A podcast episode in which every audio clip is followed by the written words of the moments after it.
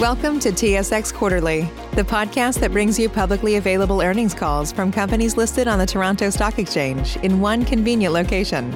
Gone are the days of looking through confusing websites. You'll find the important information right here. Enjoy the call.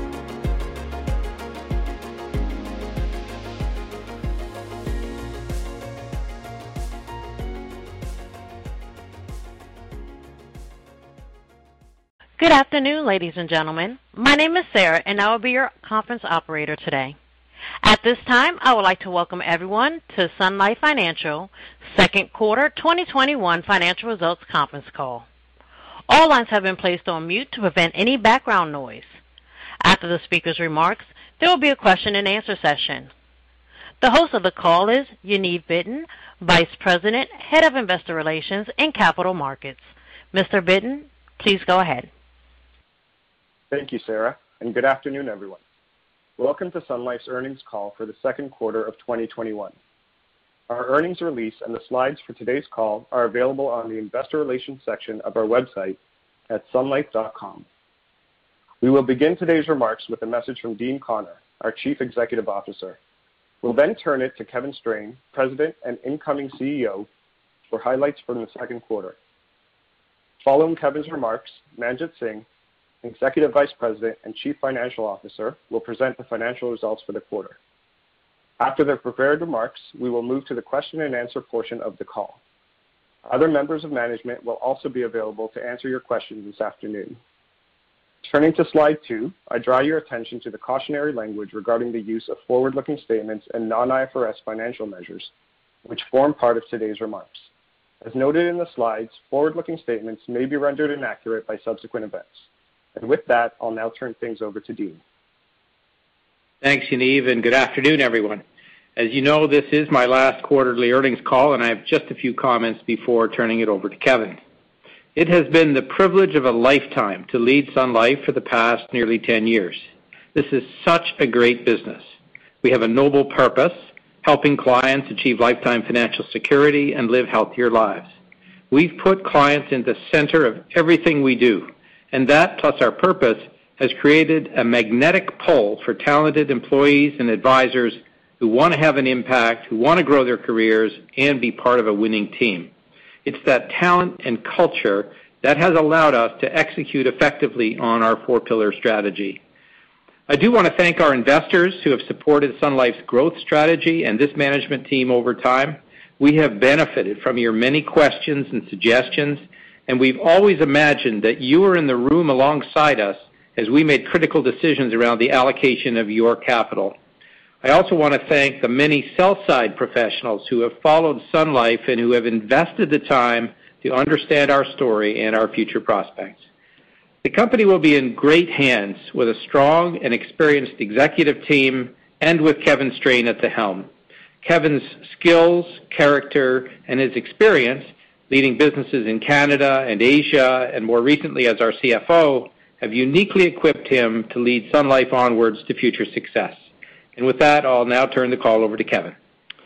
Thanks, Dean, and good afternoon, everyone. Over the past 10 years, Dean has built a strong foundation for Sun Life, underpinned by our four-pillar strategy and our focus on clients while nurturing a strong culture where our people can thrive.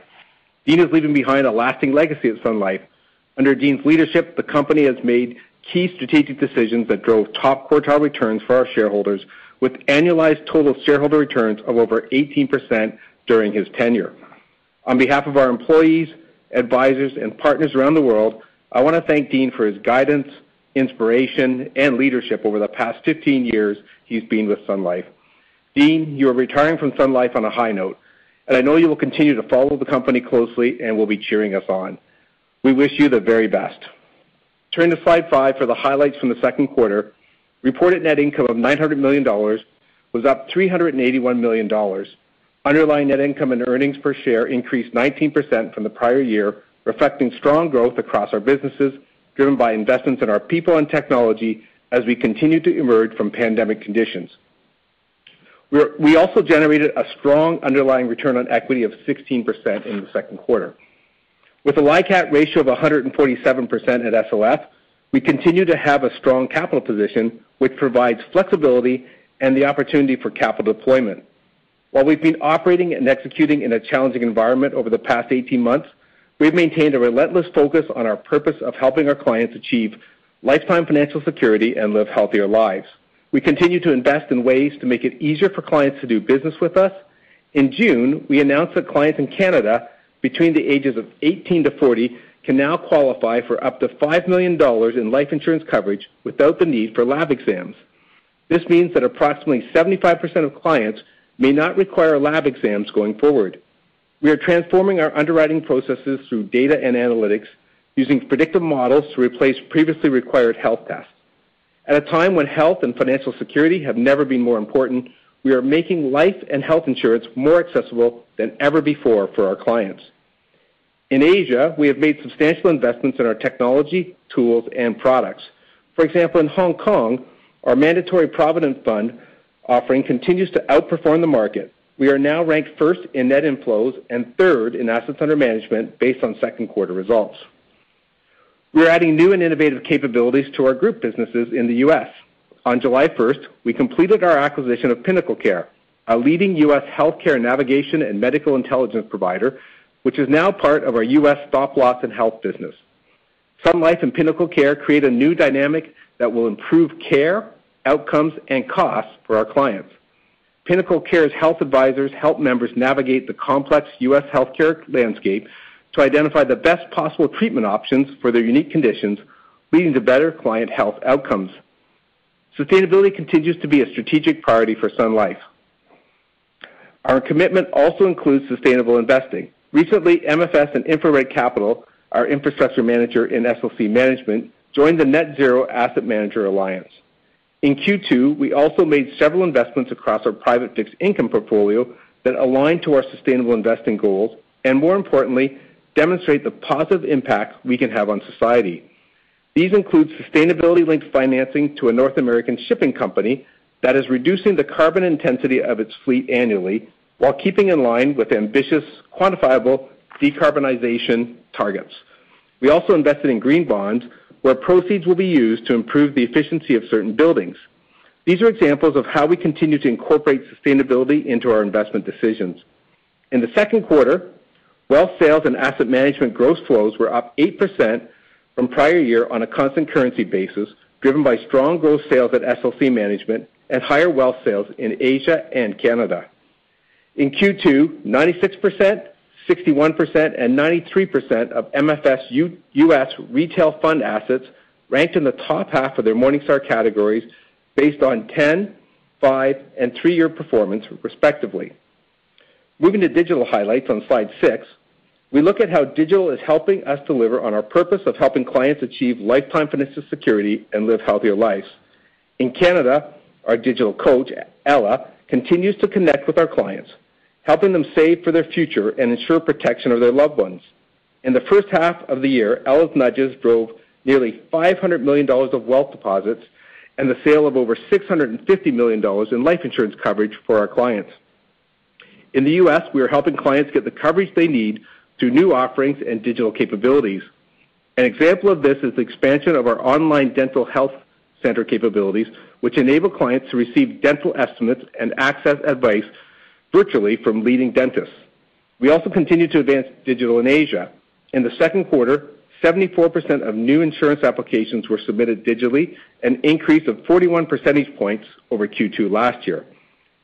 Stepping back, we're pleased with the results Sun Life achieved in the first half of the year. We've delivered double-digit earnings growth, strong ROE, and maintained a solid balance sheet that provides us with significant flexibility. As some parts of the world have slowly started to open up, we've received many questions about our future of work status.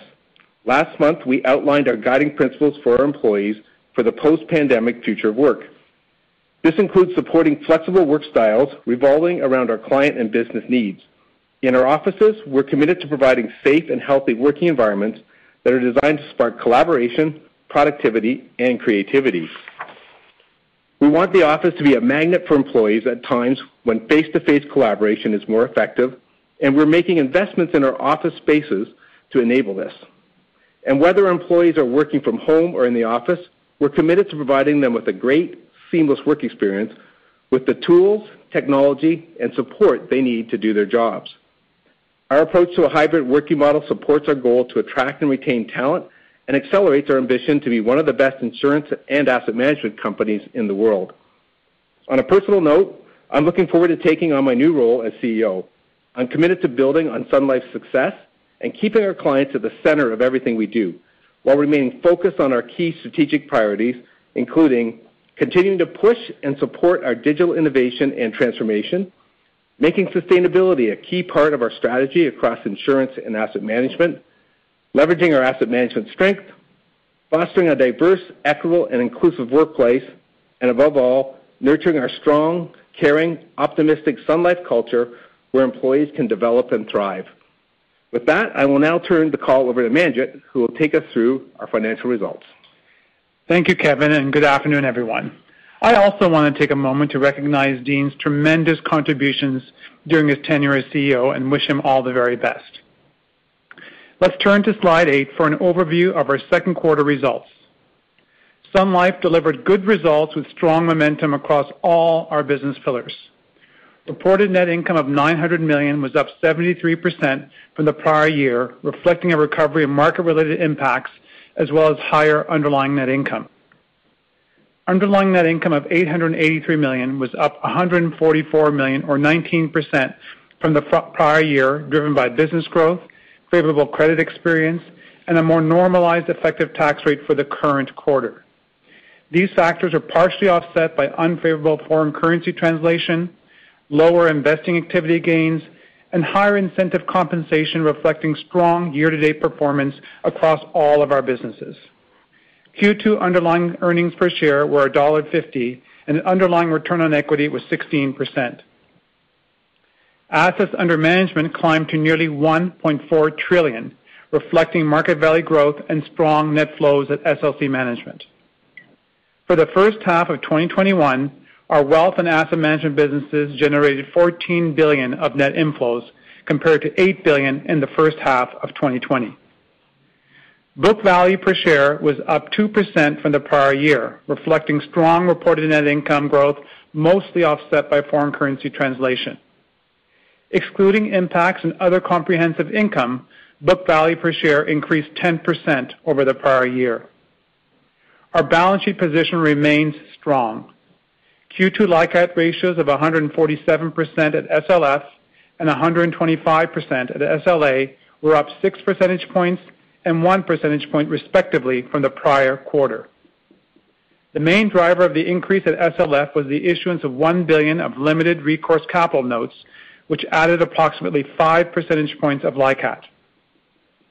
The issuance also increased holding company cash to 3.2 billion, and the financial leverage ratio ended the quarter at 24.7%. Subject to regulatory approval, our intention is to redeem two series of fixed-rate preferred shares totaling 725 million at the end of the third quarter. Upon redemption, SLF's LICAT ratio will decline by approximately three percentage points, and the financial leverage ratio will decline by approximately 2%.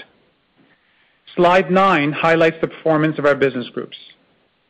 Given the significant impact of foreign currency translation on our year-over-year results, we have also provided earnings growth in constant currency on this slide.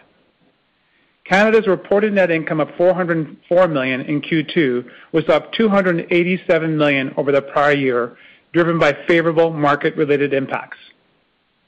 Underlying net income of 290 million increased 9 million, reflecting continued business growth in insurance and wealth management, as well as favorable credit experience. This was partially offset by a lower contribution from investment investing activities as the prior year included gains related to investments initiated while credit spreads were more favorable. The U.S. reported net income of 157 million was up 39 million versus the prior year, reflecting higher underlying net income. Underlying net income of 165 million was up 42 million or 51% on a constant currency basis, driven by favorable mortality, morbidity, and credit experience, as well as higher investing activity gains. This was partially offset by unfavorable expense experience from higher incentive compensation costs, reflecting strong results in the first half of 2021. The U.S. Group Benefits business achieved an after-tax margin of 8.5% on a trailing 12-month basis, up from 7.5% in the prior year. Asset Management reported net income was 221 million, down 2 million from the prior year. This reflects fair value adjustments on MFS share-based awards and the impact of a U.K. tax rate change in SLC Management, largely offset by underlying net income growth. Underlying net income uh, for MFS of 286 million was up 41% on a constant currency basis, driven by strong average net asset growth, partially offset by higher variable compensation expenses.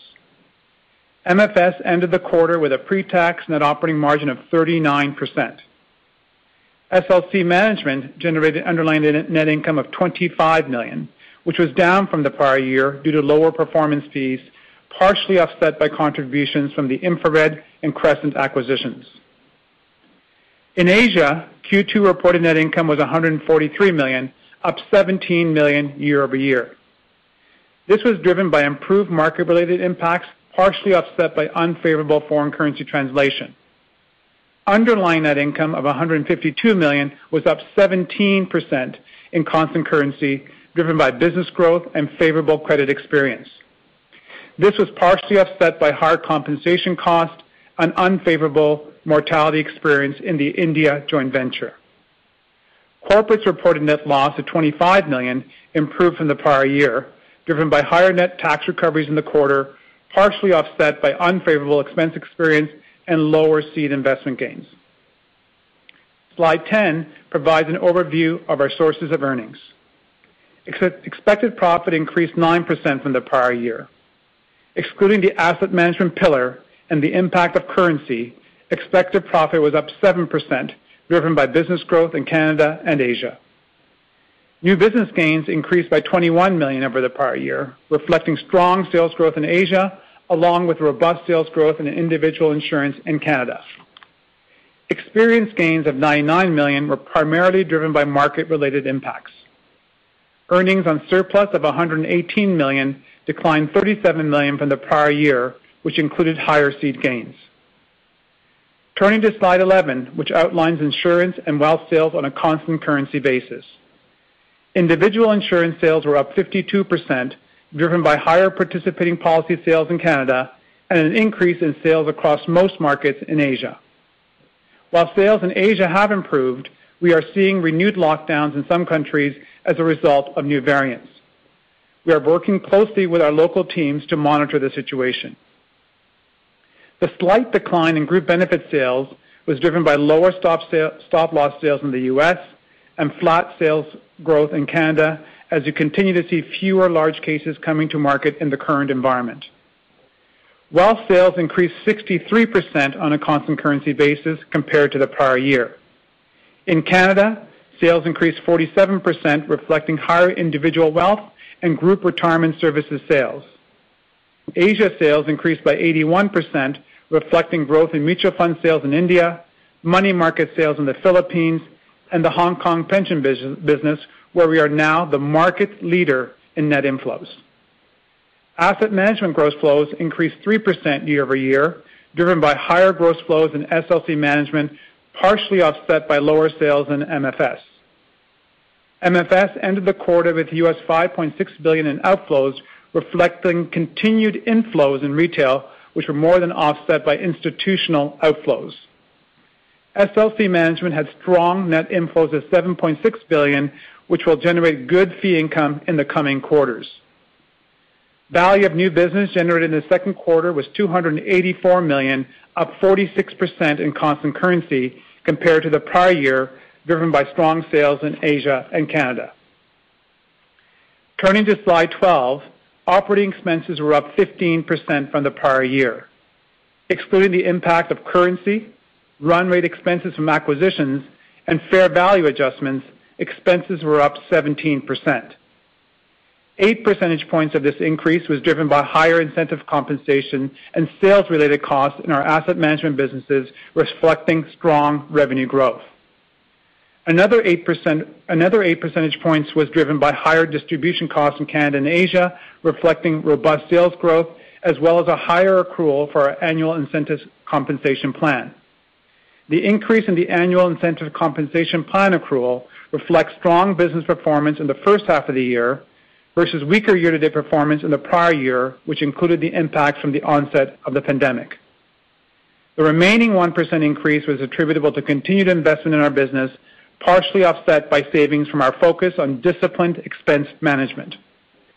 To conclude, Q2 was another good quarter, highlighting the strength of Sun Life's balanced set of businesses which operate in attractive markets with significant growth opportunities. While the pandemic has resulted in a challenging operating environment, we are pleased with the resiliency and strength our businesses have demonstrated, and we're continuing to invest in initiatives to further enhance our client experience, digital capabilities that transform the way we work, and business opportunities to drive future growth. Now I'll hand the call back to you, Yaniv for Q&A. Thank you, Manjit. To help ensure that all of our participants have an opportunity to ask questions this afternoon, I would ask you to limit yourselves to one or two questions and then re-queue with any additional questions. I will now ask Sarah to poll the participants. Thank you. To ask a question, you will need to press star then one on your telephone. To withdraw your question, please press the pound key. Please stand by while we compile the Q&A roster. Our first question comes from the line of Humphrey Lee with Dowling & Partners. Your line is now open. Save big on brunch for mom, all in the Kroger app. Get 16-ounce packs of flavorful Angus 90% lean ground sirloin for $4.99 each with a digital coupon. Then buy two, get two free on 12 packs of delicious Coca-Cola, Pepsi, or 7-Up, all with your card. Shop these deals at your local Kroger, less than five miles away. Or tap the screen now to download the Kroger app to save big today. Kroger, fresh for everyone. Prices and product availability subject to change. Restrictions apply. See site for details. Good afternoon, and thank you for taking my questions. And before I ask the question, I do want to extend my congratulations to Dean for your uh, retirement. It has been a pleasure working with you. Uh, my first question is related to uh, the U.S. Group Benefits business. Uh, one of the health insurers in the U.S. has talked about rising medical costs uh, on its earnings call today. Uh, I know the topic of medical inflation is not new, but given the broader inflation concerns, how do you see inflation affecting the stop-loss uh, business? Um, generally, what have you been your observations so far, and have you looked at how to address that? Good afternoon, Humphrey. It's Dan Fishbein. Thanks for the question. Um, generally, when we look at medical inflation in the stop-loss business, uh, we're able to predict that in advance and build that into our rates. And actually, that's been uh, one of the drivers of the growth in premiums that we have in the business. But at the same time, there are obviously somewhat unusual effects from the COVID pandemic. What we're seeing in our book of business so far is one of the reasons why we have lower morbidity in that business this year is likely some delays in treatment due to the pandemic, and that plays out in later periods in lower stop-loss claims. Now, that's not the only reason we're seeing favorable results. Uh, the favorable morbidity is obviously also related to good performance in our underwriting and pricing. We do have some concern about delayed treatment, obviously, on behalf of our members, and that's actually one of the ways that we can use our new PinnacleCare acquisition to help guide people to the right care at the right time. But we would expect that in subsequent periods, we may see some uh you know increased utilization as compared to the depressed level of utilization that we've seen the past couple of quarters. Yeah. Uh, uh, that's more on the pent-up demand or kind of normalization of uh, activities. Uh but given some of the kind of the pricing dynamic that's going on, have you seen any kind of difference or deviation of medical cost inflation from what you're seeing versus what you have in your pricing assumptions? Not at this point. Again, actually, we're seeing quite the opposite because of lower care or delayed care. As far as the overall trend, there's always medical inflation. That's been a part of uh medical care in the U.S. Uh for for a very long time. Uh and we always have a forecast, which we work with outside actuarial firms to confirm as to what medical inflation will be and build that into our pricing. Uh so at this point, beyond some of the anomalous impacts related to the pandemic, Uh, we're not seeing anything that would suggest, for example, a substantial increase in the level of medical inflation. Understood. Um, my second question is related to the strong SLC. Uh, I think this is the second quarter in a row that you have uh, secured large capital commitments that driving higher net. Since these flows haven't been really funded, like, how should we think about the lead time getting these inflows versus turning them into fee earnings assets that flow through your earnings? Uh, Humphrey, this is Steve Peacher. Thanks for that question. Um, you're right to point out that we've had a couple uh, strong quarters of flows, and I think importantly, it reflects uh, capital raising across the broad platform at SLC, so we're very pleased by that. And and when we raise and that capital comes in different forms. Sometimes, and this was a quarter where that was reflected, Uh, that money comes into closed-end funds where investors commit uh, capital, and then we invest that over the coming quarters. Sometimes it comes from you know winning a new separately managed account that would be funded immediately. Um, when we get money that's committed to a closed-end uh, vehicle, like an alternative credit fund or a new real estate fund, there's usually an investment period of two to three years to get that money invested. It often gets invested much more quickly than that. So it depends on the type of commitment we get, but if it's not an immediate flow, which sometimes it is, you can usually expect that that money will be invested and turn into fee-paying AUM over the coming year or two. We do have some funds where we get paid fees on committed capital even before we've invested it. Uh but I would say that's more the exception than the norm. Got it. Thank you. Thank you. Our next question comes from the line of Meny Grauman with Scotiabank. Your line is now open. Hi, good afternoon. And um I want to first off, uh, Dean, wish you best of luck in your new chapter, and I hope you get to golf more. Uh, in terms of questions, uh, just want to revisit the subject of return of capital. First off, from the dividend perspective, you're running at a payout ratio below your target range, and I'm wondering when the green light finally comes, where do you want to be? Do you want to be at the midpoint? Uh, and how fast do you think uh, you want to get there? Hey, Meny, uh, it's Kevin. Thanks for your question on the dividend. You know we remain committed to paying out a dividend in the 40%-50% of earnings range that we've talked about in the past, getting to there once the restrictions are lifted, as you've noted. You know, our intention would be to to do like we we we were uh, before, that earnings would grow, uh, dividends would grow alongside of earnings in sort of the 8%-10%, which gives the investors kind of a sense of what they can expect from the from the dividend so that it's sustainable and and gives a sort of good growth perspective. So we're still looking at the 40%-50% range.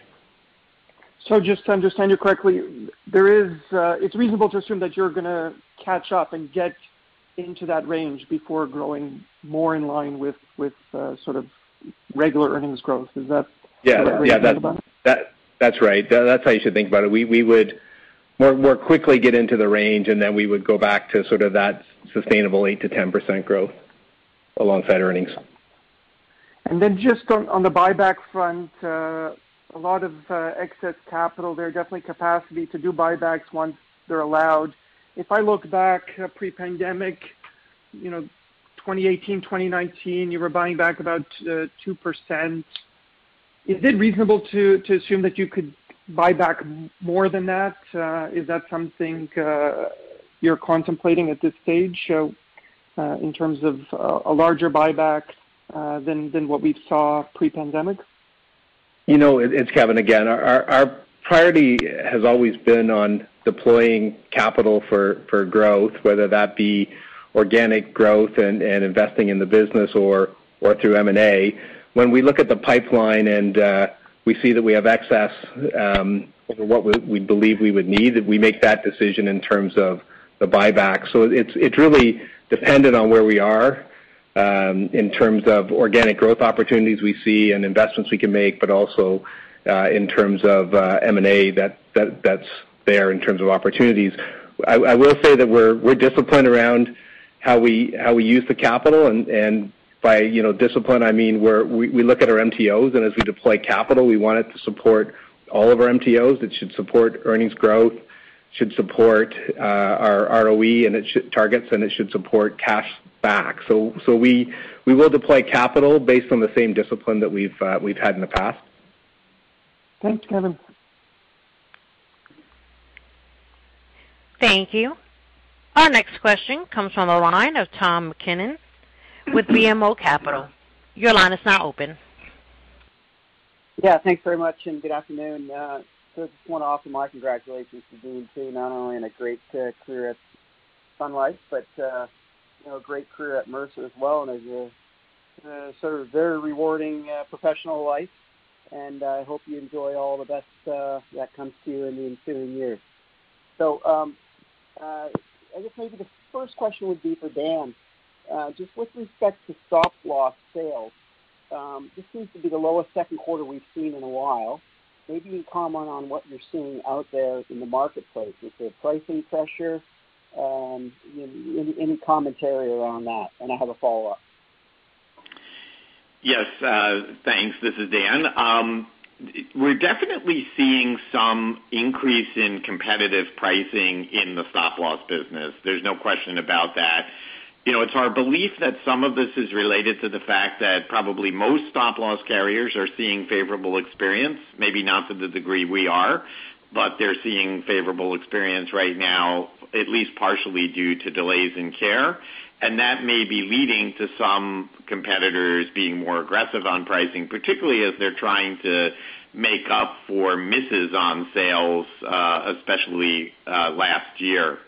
Uh, so we are seeing that. That's the major driver for why our sales are down somewhat. Now, our sales are still very high. We're running around in the quarter, we were at about 85% of the prior year quarter, and that still puts us uh, well in the lead amongst independent stop-loss carriers, uh, well ahead of anybody else.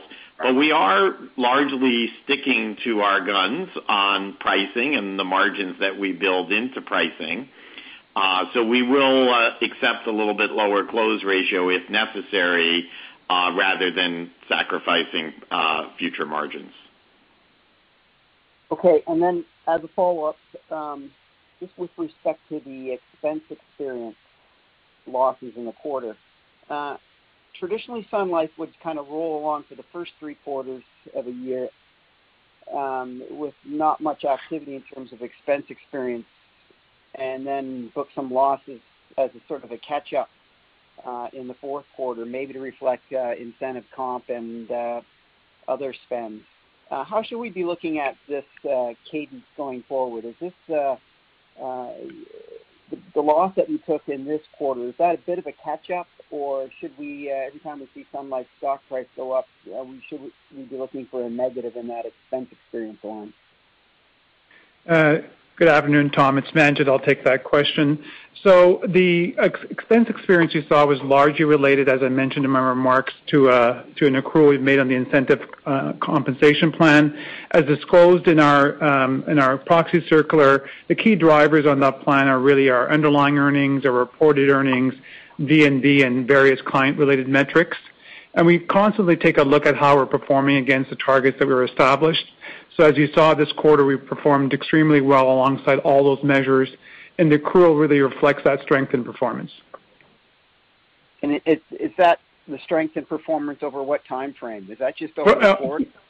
Uh, it's a year-to-date view.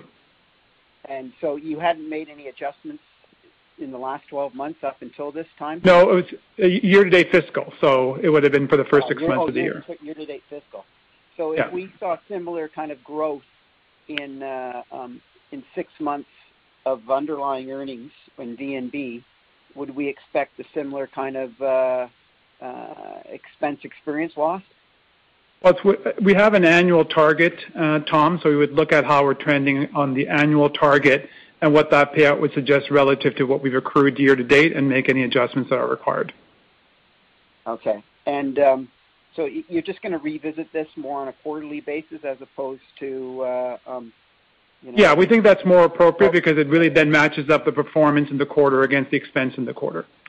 Tom, it's Kevin Strain. I'd just note that the three big elements of our annual incentive pay are reported earnings, underlying earnings, and VNB. And you can see that uh, reported earnings, uh, there's a big jump up this year with the economic conditions, and so that that starts to come through, as do the other elements. So That gives you a sense of what the three most important sort of elements are. The fourth one is client performance, and uh that's also on an annual basis. Okay, thanks so much. Thank you. Our next question comes from the line of Doug Young with Desjardins Capital Markets. Your line is now open.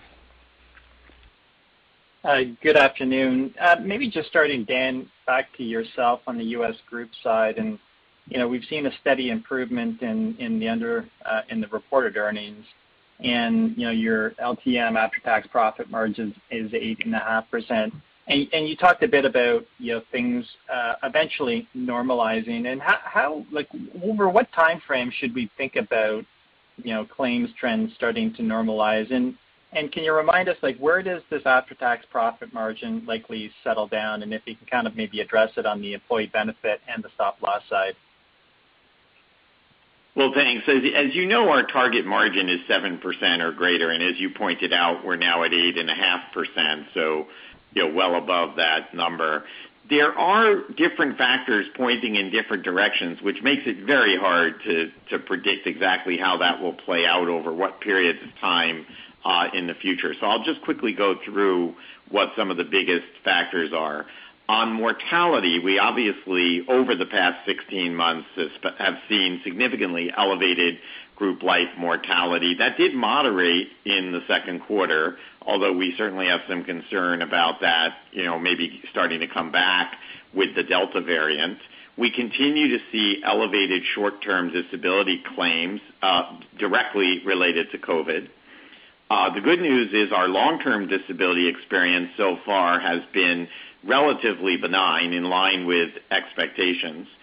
Dental claims this quarter were um, in line with normal expectations, but much higher than the same quarter last year, because as you'll recall, last year at this time, dental offices were closed, so there was very little dental utilization. And then, of course, there's the stop-loss component of this as well, which you know, I described a little earlier, but has been very favorable. Uh, we believe the majority of that favorability is due to delays in care related to COVID, but certainly not all of it. There's underlying favorability in our performance uh, that should continue. So as to how exactly all of those factors play out over what period of time, it it's it's not really possible to to predict that. Uh, we would say we're confident of being able to remain at you know, at or above the 7% target. Uh, we still still feel good about that target.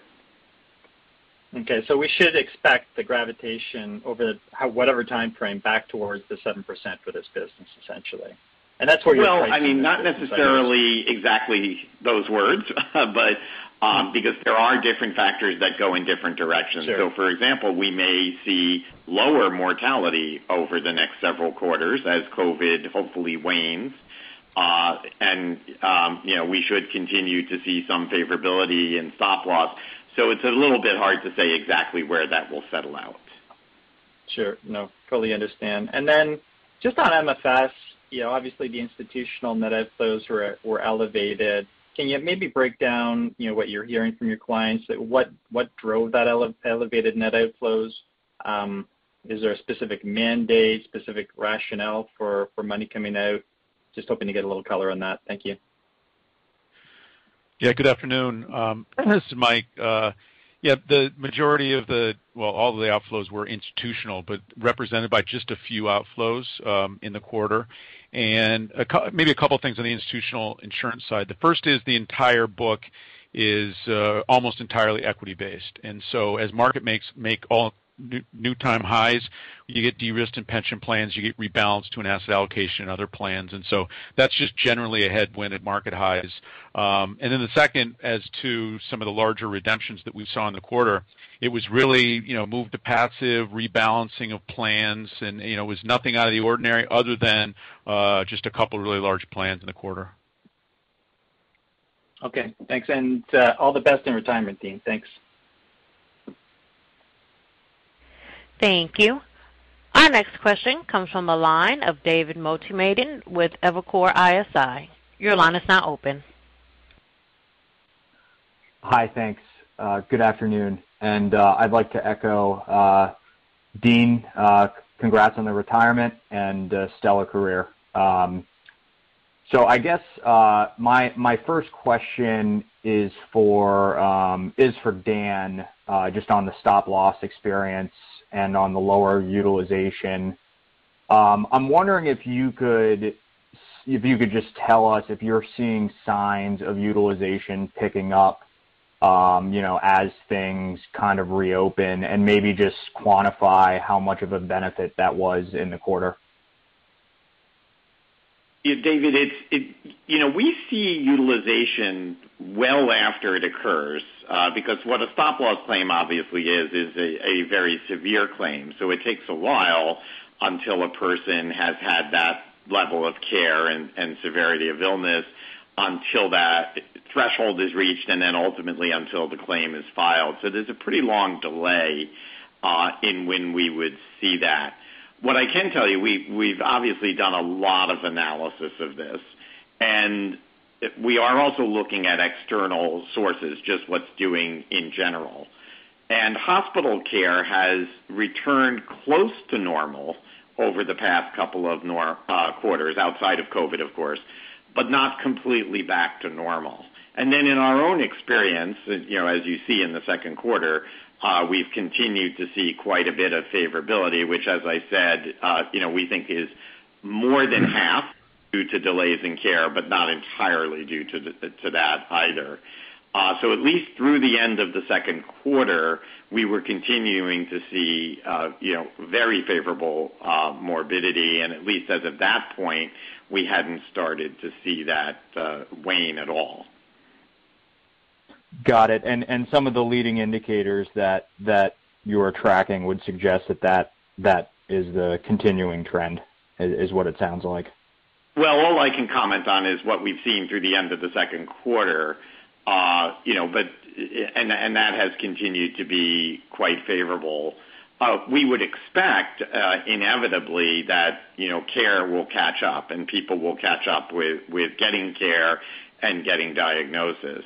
But at least through the end of the quarter, we hadn't really seen that yet. Got it. Okay. That's helpful. Thanks. Um, and then uh, maybe just shifting gears, um, a question uh, for Leo.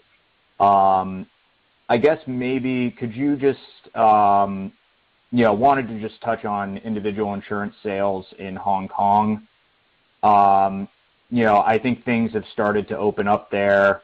Um, and I'm just wondering if we've started to see the pipeline uh, start to build back up on the on the Hub side.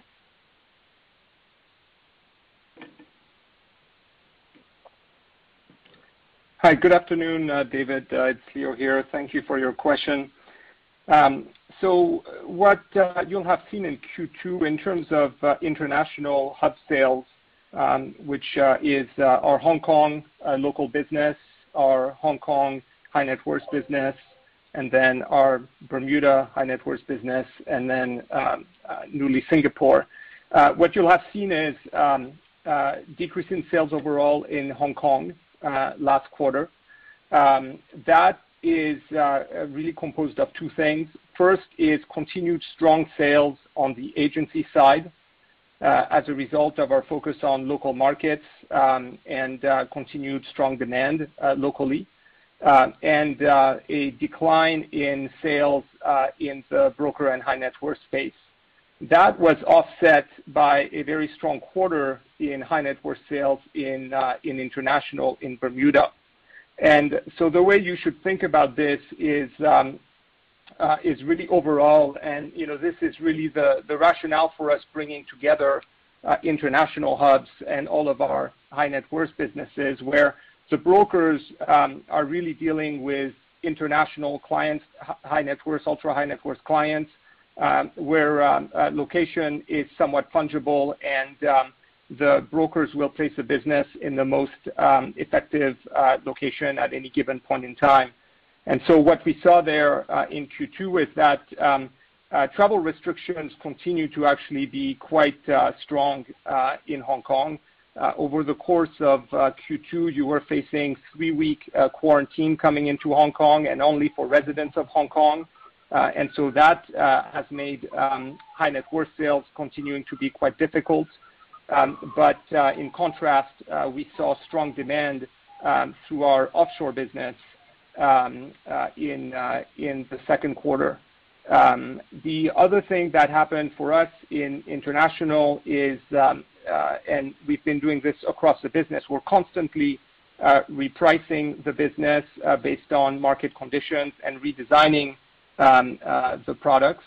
And um in Q2, specifically, we launched a new product in international and uh, are closing uh, an existing one. Um and so given the long nature of the pipeline in uh, high net worth, you get six to twelve months um, sales cycle. Um, our brokers who had business that was in the pipeline worked hard to get all of these policies issued before the end of this product. And so that brought forward Um, some of our uh, Q3 and Q4 sales into Q2. That that explains the strong uh, international sales in Q2. Overall, very strong sales in high net worth. Um, um, uh, less in Hong Kong, more in international. Going forward, we do continue to have restrictions in terms of travel into Hong Kong. So uh that should continue to affect the Hong Kong specific business.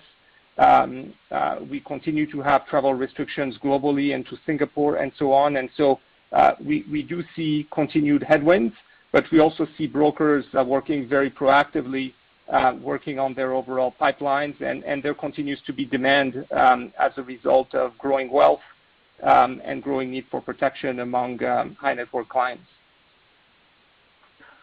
Got it. And to be clear, I guess the Hong Kong, Um, the high net worth sales there in Hong Kong, Are those? it sounds like those are mainly offshore sales. Is that correct? There isn't really a domestic uh, component there? Uh, there is a domestic uh, component to those sales, but um, they're a smaller part of the total, so you also have to rely on um, international as well. Yeah. Okay. Got it. Thank you. You have to rely on people being able to come into the market. Yeah, makes sense. Okay. Thank you. Thank you. Our next question comes from the line of Gabriel Dechaine with National Bank Financial. Your line is now open. Hey, good afternoon. And uh, Dean, uh, congratulations on the uh, retirement and great run at the helm of Sun Life. And My two cents, gentleman farmer trumps golfing. Uh, my question is about the group business. I know we've had a lot of uh, discussion there already, the puts and takes of some of the trends that are mostly headwinds lately. I'm wondering you know, if we can keep it simple, both in Canada and the U.S., oh, let's say 2022, as utilization rates start to move higher, is profit growth going to be positive or flat or maybe negative in some of these markets? If you can just give me a very directional commentary. So, Gabriel, you uh, want both Canada and U.S., or? Yes, please, Jacques. Uh, uh, merci pour ta question. I'll go first, if that's okay, and then I'll pass it on to Dan. So, we've said this before, in the GB market, in Canada at the moment, Uh, COVID is impacting the activity, particularly, Gabriel, at the large employer level. So what we call the national accounts. In fact, if you were to split our portfolio between large, medium, and small, what you'd find is that we're actually getting pretty good sales in small and medium, but you know the sales, there's low activity at the larger end. And one of the reasons for that, by the way, Gabriel, is that at the larger end, unlike at the small and medium, where you have more standard off-the-shelf type of plans, the large employers tend to have complex and customized plans. And so what's happening now is that it's more difficult, and they don't want to create the level of disruption in the middle of COVID. I don't have a crystal ball for 2022, but I would expect that as we get past the pandemic, uh, we'll see we'll start seeing activity rise again. By earnings, I'm talking about, not sales. Yeah. Well, look, uh, earnings, I would say, uh things are for Canada, things are looking pretty good, as you can see. One of the things I'm particularly pleased about is you know we've got 13% expected profit growth across the business. Uh, that's, by the way, Gabriel, across all four of our business units, we're seeing expected profit growth. And as you know, that speaks to the more fundamental of the business. There was a question to Dan a bit earlier about pricing. One of the things in Canada that we've been very disciplined on and trying not to get into what I would call a race to the bottom. So we've been pretty disciplined on pricing and taking on business uh, with the view of not just growing the top line, but growing the bottom line. So in terms of the earnings power, you know the continuation of the strong earnings power in Canada is uh, is what we expect. Okay. Dan? This is Dan. I'll address that for the U.S. So as I mentioned earlier, healthcare utilization has different effects on different products within our business group. Maybe the two that are most relevant to healthcare utilization are dental and stop-loss. Dental utilization is largely back to normal. Uh, so, you know, and we would expect that to continue. Healthcare utilization obviously affects our stop-loss business, and that's where there is some concern about delays in care, uh and both you know, for the well-being of our members and then what that could suggest as as hopefully those delays uh go away. So we would expect some increase in utilization uh in the stop-loss business, certainly. But as to as I mentioned before, exactly how that plays out is very difficult to predict. Uh, similar to what Jacques described also, we do price for increased utilization, and in fact, it is one of the drivers of premium growth in these businesses. Yeah, uh, I think you talked about that uh, utilization for diagnostics and cancer checkups and stuff like that on the last call, and that as a concern. Is that maybe something that gets pushed back to 2023? I mean, It's tough to predict these things, but Uh, it's out there on the horizon, right? Yeah. As I've said, it's it's tough to impossible to predict, but we are tracking different diagnoses categories very carefully, and we do see some continued delays uh, in the healthcare system in general in cancer diagnosis. Uh so that does concern us, uh, again, but largely for the well-being of our members, but also mm-hmm. there could be some impact in our results in the future. Got it. All right. Thank you. Enjoy the rest of your summer, everyone. Thank you. Our next question comes from the line of Paul Holden with CIBC. Your line is now open. Thanks. Good afternoon. Sort of continue along the line of questioning that Gabe just had. Um, maybe as we think about the normalization or at least a lower margin for U.S. Group, I calculate that roughly every 50 basis point move in that margin equates to roughly US 20 million of annual earnings. Am I doing that math correctly? Um, not sure if I can do that math as quickly as you can. Okay. Okay. Maybe I'll follow up um, after this call uh, to get a better sense of that. Um, So the two other questions I had, I guess first one related to SLC Asset Management and the the strong flows there. Is there any kind of sense you can give us on the pipeline? I assume you're active with current fundraising, so might have uh, some perspective on whether this level of flows can continue or maybe we you know, step down to a more normalized rate. Paul, this is Steve. Thanks for the question. You know, we are going to see some volatility quarter to quarter because if you think of the fundraisers now with firms like Crescent and InfraRed, you know, they they're selling new closed-end funds. For instance, in the second quarter, we had the first closing on um on Crescent's eighth mezzanine fund. Uh and you know, we've got another year, and we expect to have two to three more closings on that fund. So that's gonna lead to the numbers to fluctuate quarter to quarter. We do have some new funds launching in the second half. We've got some sizable separate accounts that we're talking about. So it's hard for me to. You know, this is a business that will move around, but, you know, we have uh uh you know an aggressive projection for the year, and we're on for flows, and we're on track for that. So uh I guess it's another way of saying I don't think the first half is an anomaly, but, you know, expect to see the quarterly numbers move around a bit.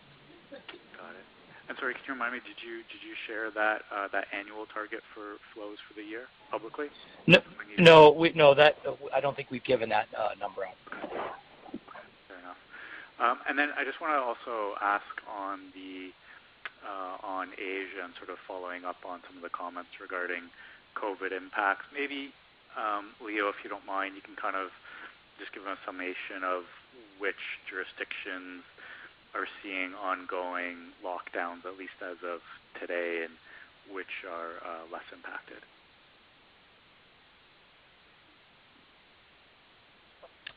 Good afternoon, Paul. Uh, it's Leo. Uh, thanks for your question.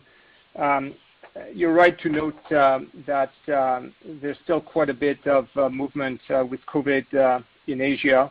Uh, in particular, if you look at what happened in Q2, we're seeing a strong surge in the Delta variant, um, especially in Southeast Asia, um, which uh, is uh, impacting the region. Um and it's actually quite uh quite broad. Um, if you look at Q2, you know, really what and now the start of Q3 in July, you obviously have the very strong wave in India Uh, with uh, not just high cases, but also uh, very high mortality at about, you know, 4,000 deaths per day at at its peak. Um, those numbers have started to come down in India, but we've seen a surge in in the rest of the region. So more recently, you've seen Malaysia um, start going to a peak. Um, Philippines has been kind of hovering at a constant level for the last year, really. Um, you're starting to see um, Vietnam have cases and uh, quite a bit of an increase uh, in the death rate. Uh and then Indonesia is also uh, at a peak um, of about 2,000 deaths per day, which is now higher than India currently is. That's affecting broadly Southeast Asia. We've also seen some cases in a few provinces in China. Uh, all the governments are responding with uh, various lockdown measures. So Malaysia has been in a state of emergency, for example. Uh, Vietnam that had been, completely open, people could travel across the country, is now facing movement restrictions, curfews, and so on. Um and then you've had um, various escalations in restrictions in Indonesia and the Philippines, and then now in various areas of China that are being affected. So it's actually fairly broad. The only place where we haven't seen a growth in um in cases is in Hong Kong, and that's really a result of very strong travel restriction into uh, the market. So um the economy is is running pretty well within Hong Kong, but uh, it's very hard to travel in and out. So all of that uh, obviously creates some uncertainty for us um, heading into um, into Q3. Uh, although um, you know, we do feel confident about um, our positioning for recovery um, as a result of uh, the strong uh, investments we've made in the business in distribution and also in digital, enabling our advisors to engage with clients remotely. That's great. That's very helpful. Thank you. Thank you. Our next question comes from the line of Mario Mendonca with TD Securities. Your line is now open. Good afternoon. Uh, Kevin, you are inheriting a company with a uh, still called a life insurance company, but it's got a 16% ROE, 107% LICAT at the holdco, reasonably low leverage. When I look at this, and I think a lot of people on this call would recognize that's not normal for a life insurance company. So when you look at this, um, how do you react to that ROE? Is your reaction simply, well, Dean's made some good calls over the last 10 years, and we're not really a life insurance company anymore, so this is normal? Or do you look at it and say, we could, your company could absorb a large transaction and maybe temporarily uh, live with an ROE that's much lower? Uh, how do you look at it? Is this normal for Sun Life now? Thanks, Mario, for the question. First, you're absolutely right. Dean and the executive team under him have left an extremely strong foundation. The de-risking that was done early on in his tenure to exit some of the uh, higher capital use businesses um, and focus on fee businesses and focus on faster growth jurisdictions like Asia and the, and the addition of now SLC have positioned us to be very different than just an insurance company. And our ambition is to be one of the world's best insurance and asset management companies. And in fact, if you added up our asset management businesses, including uh, GRS, which is a defined contribution business that in many ways in Canada looks like an asset management business and pension risk transfer, we're almost half asset management. And, you know, I can see us continuing to grow our, our, our earnings uh, across the four pillars. I think we've got great growth potential in Asia, which we've talked about being 15% plus. I think we've got great, we've got sort of such a leadership position and a strong brand in Canada. I can see Canada growing. We, we've talked about 6% plus. Um, the, U.S., you've talked a lot about the U.S. on this call, and I think that that growth in the U.S. group benefits business, we've got a real powerhouse in stop loss, and with the additional things like Pinnacle Care to, really extend that and, and the work that Dan and his team are doing on digital. So, uh, you know, Mario, our focus on on reducing use of capital and, and fee income, not just asset management fee income, but fee income in our insurance businesses around the world. Uh, that focus on, on financial discipline, on, on earning our targets, on how we deploy capital. We've deployed capital in a way that tries to build all of our MTOs, right? We're trying to build earnings growth. We're trying to build ROE. We're trying to build um, cash flow and dividends back to our to our shareholders. And that discipline, you know, I, I've been involved with Dean ever since he took over as uh, CEO. I worked for him in Canada as well. You know, that that discipline, I like to think I was part of that as well as CFO. So, you know, we're going to maintain that, and the and and not just me, the entire executive team. Dean's comments started with the executive team. So, you know, I, there's uh, we're we're we're uh, focused on making our business stronger and better. The work we've done on digital the work we've done on, on which lines of business, the four pillars, and we're going to continue to build on that. All right, so 16%, even higher, I guess, is not uh, unusual then for a company of Sun Life's makeup. Like, there's no reason to expect that ROE to trend back down to 13%, which is where it was for much of Sun Life's time as a public company. Uh, I think our mix of I think our mix of business, if we continue to, to grow, we should be able to grow the ROE as well. Okay. Let me uh, go to a, maybe a more detailed question, and it relates to the assumption review that's coming up um, next quarter. I don't believe you've given us any guidance. I don't think it's Sun Life's practice to give us guidance on your assumption review.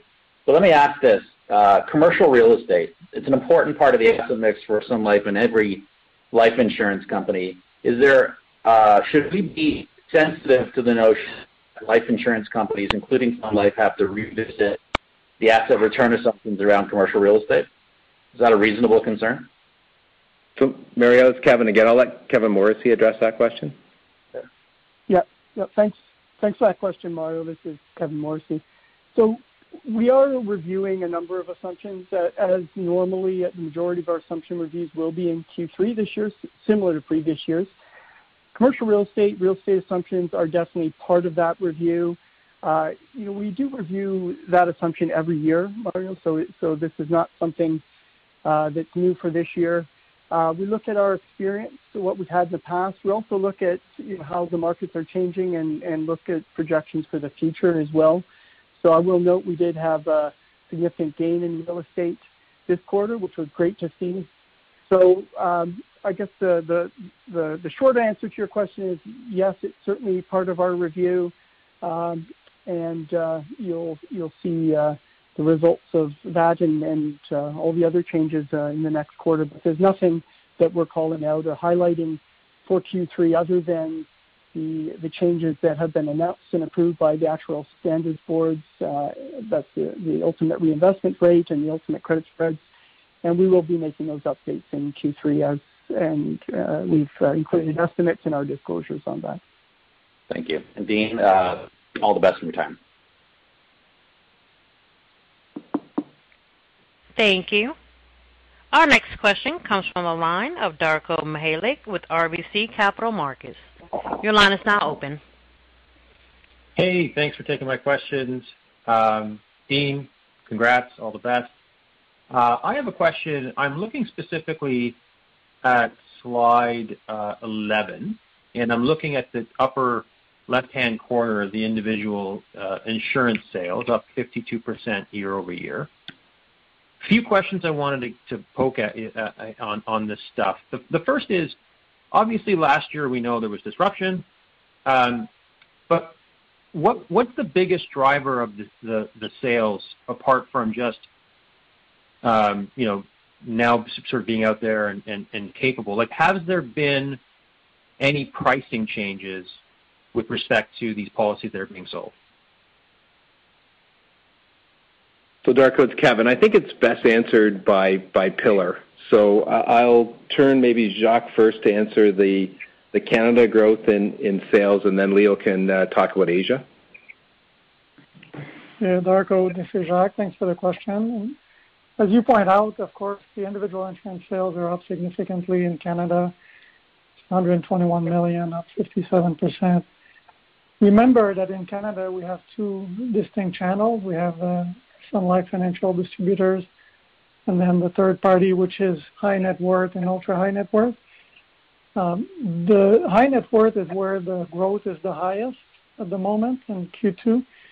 And this business can be lumpy, Darko, and in particular, if you put yourself back to the previous quarter in 2020, and and the the fact that there was a lot of uh, medical facilities that were closed and so on, um, we saw we saw lower sales in part because you know while we we announced that we're going to go up to five million without uh, labs, uh, when you get to the ultra high net worth, these are very significant amounts. So There was, I would say, a kind of a build-up of the pipeline, and and that has come through nicely this quarter. But I just want to highlight the fact that those can be lumpy from quarter to quarter. Leo? Yes, good afternoon, Darko, uh, and thanks, uh, Jacques. Um, so There are two parts to your question. The first one is is the increase in sales, and the second one was uh, any pricing changes associated with the numbers. In the case of Asia, what you're seeing is a strong rebound on Q2 2020 sales, which were significantly affected by the start of the pandemic. Um, and so, you know, We've um, really worked over the last year to um, uh drive distribution capacity in a COVID environment.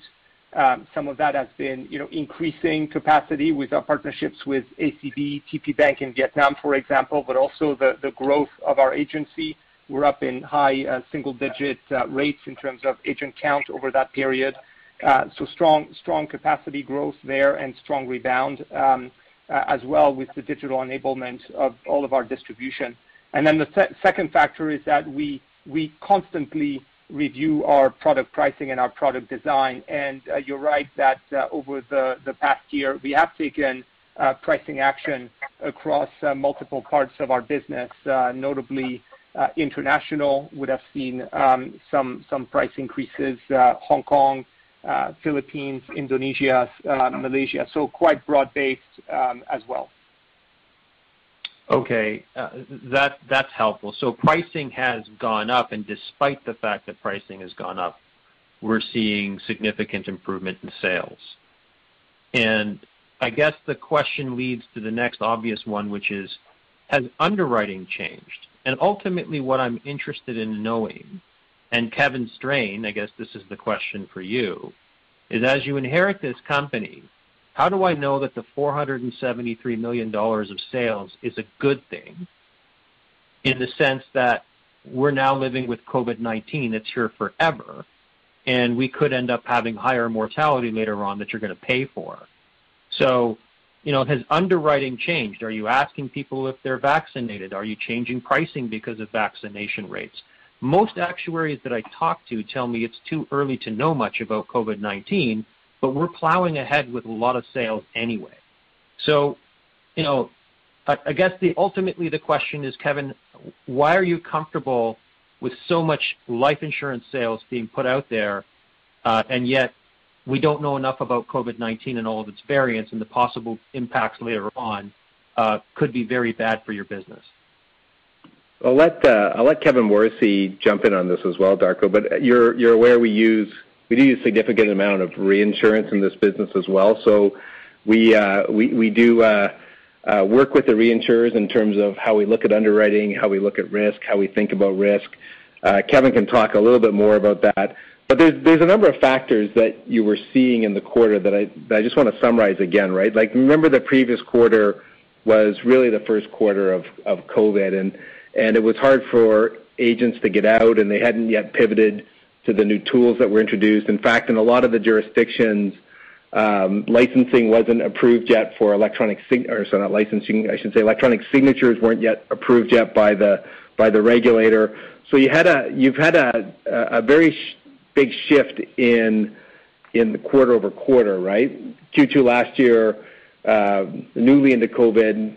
Q2 this year, Uh, starting to come out of COVID in some jurisdictions with uh, improved tools. Uh, and also we've been investing in distribution during the pandemic, and Leo talked about the addition of ACB and some of those types of things. So I think there's a combination of things. But on the risk side, you know, I would just again point out, you've seen our mortality experience coming through COVID. Um, we've talked about Um, the use of uh, more analytics, uh, more data, um, different ways of thinking about risk, and we've done that in partnership often with reinsurers. So I don't know, Kevin Morrissey, if you wanted to add anything on mortality risks. Yes. Uh, thanks, Kevin. So Darko, maybe just add a bit to that. So we are paying, of course, very close attention to the pandemic and how it progresses in all the different geographies. So we're paying close attention to the risks, the trends, focus on the underwriting, and you know our pricing will be quite responsive as well. But your question is a good one about the risks we're writing now, and I think I would point to are really the benefit of diversification across our product portfolios. We really benefit from geographic diversification. So we sell in a number of different markets, and as you can see in the ebbs and flows of the pandemic across the world, you know we've we've certainly had that balance out with our global business profile. Also, the insurance and annuity diversification. We're a big writer of tailed annuities, which uh, which have the opposite exposure uh, as a result of the pandemic, and we've certainly seen that in our results as well, that great diversification across the different product types. So I think that broad diversification across those dimensions help us feel really good about the risks we're writing today. Kevin, is it fair to say that for every dollar of mortality risk you put on, you're putting on a dollar of uh, longevity risk, or is it not quite that balanced? It's not quite exactly balanced, but I will tell you, we have a longer-term strategy to have that risk profile quite well balanced, and we're looking at getting that balance across the enterprise, but also across different jurisdictions as well. So it's very much in our minds to have that longer-term balance in play. Great. Thank you. Thank you. Our next question comes from the line of Nigel D'Souza with Veritas Investment Research. Your line is now open. Uh, good afternoon. Thank you for taking my question. I'll try to keep it uh, brief since we're over time here. I wanted to follow up on uh, individual insurance sales in Asia. And there's a fair bit of color already provided on this. But when I look at it on a sequential basis, Uh, your individual insurance sales are down across um, essentially all the regions except for Vietnam. And I'm trying to understand how much of that is just quarter uh, noise, like quarter volatility uh, and seasonality, and how much of that is related to COVID-19 and recent mobility restrictions and lockdowns. You know, Leo mentioned that you haven't seen case counts rise in Hong Kong, but individual insurance sales also down sequentially there. And I know it's a bit you know, hard to predict, but do you have a sense of, at least in the third quarter, how how your individual insurance sales in Asia are trending? And uh do you think it's going to drift lower in the short term with uh, some mobility restrictions that are being rolled? Nigel, it's Kevin. Uh, hi, uh, Nigel. Okay, go ahead. Go ahead, Leo. Sorry. Okay. Hi, Nigel. It's Leo. Thank you for your question. Regarding the first part of your question around sequential sales, you're right that in uh, local markets, uh, on a sequential basis, um, the markets were down other than for Vietnam. Uh and there's really two factors that are at play here. The first one is um, that, as you noted, uh, Southeast Asia really saw a resurgence in in COVID cases, and in particular, the Delta variant, and all of that impacted sales across the region.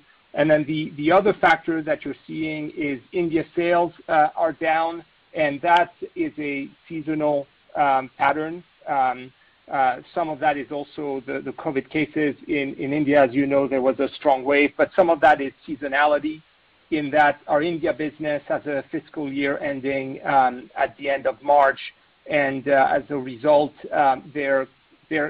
our Q1, but their Q4 is their strongest quarter of the year every year. So there's some seasonality in India, and then an overlay of uh, the impact of uh, the most recent COVID wave uh, across the other markets.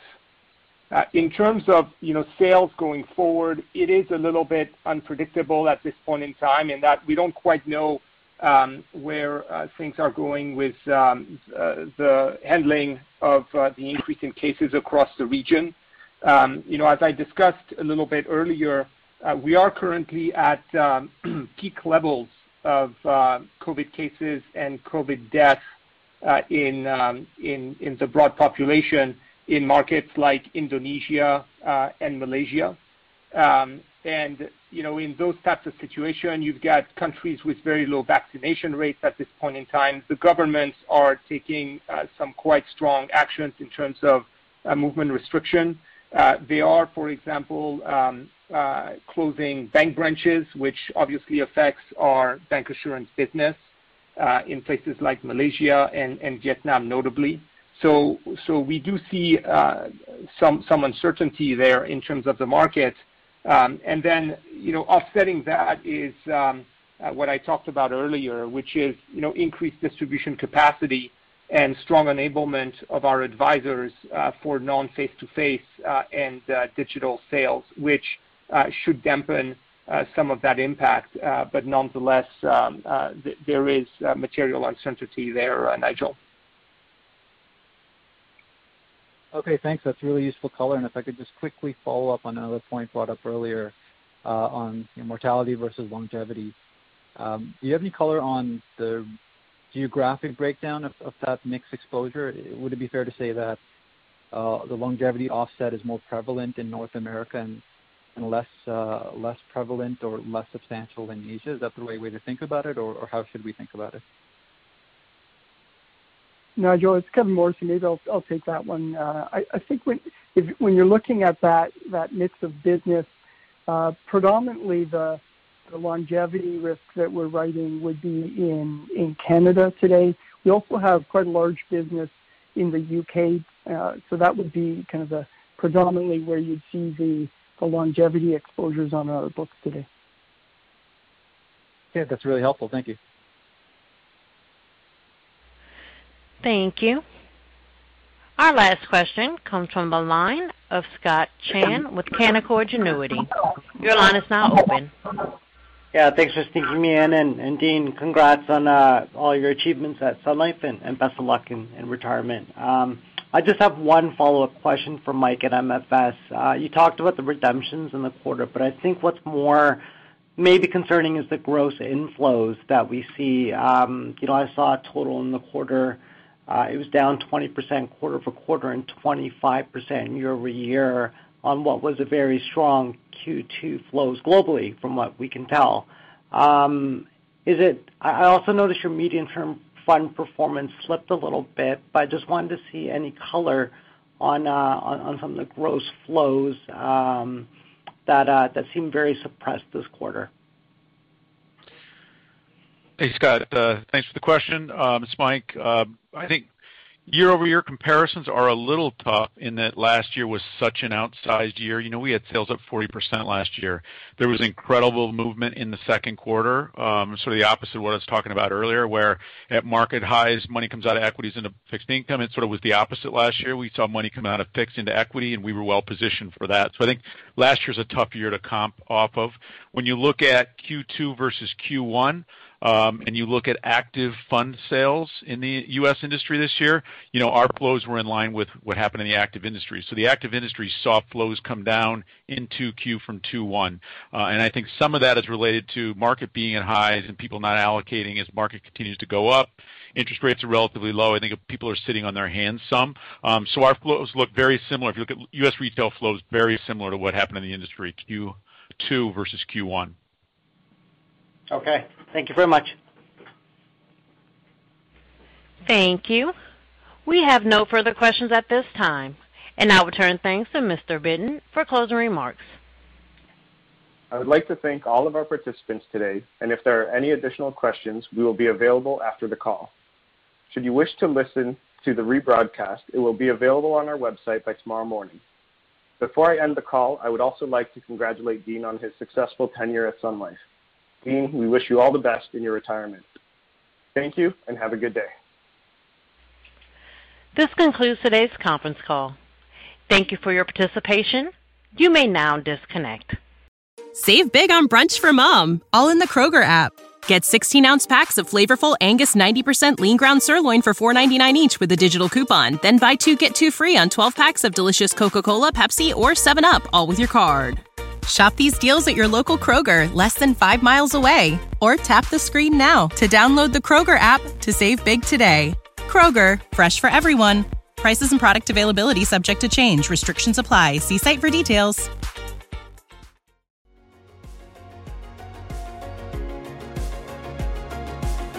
Thank you for listening to TSX Quarterly. If you enjoyed the cast, remember to leave a good rating. And remember, for any additional inquiries, please consult the company's investor relations section on their website. See you next time.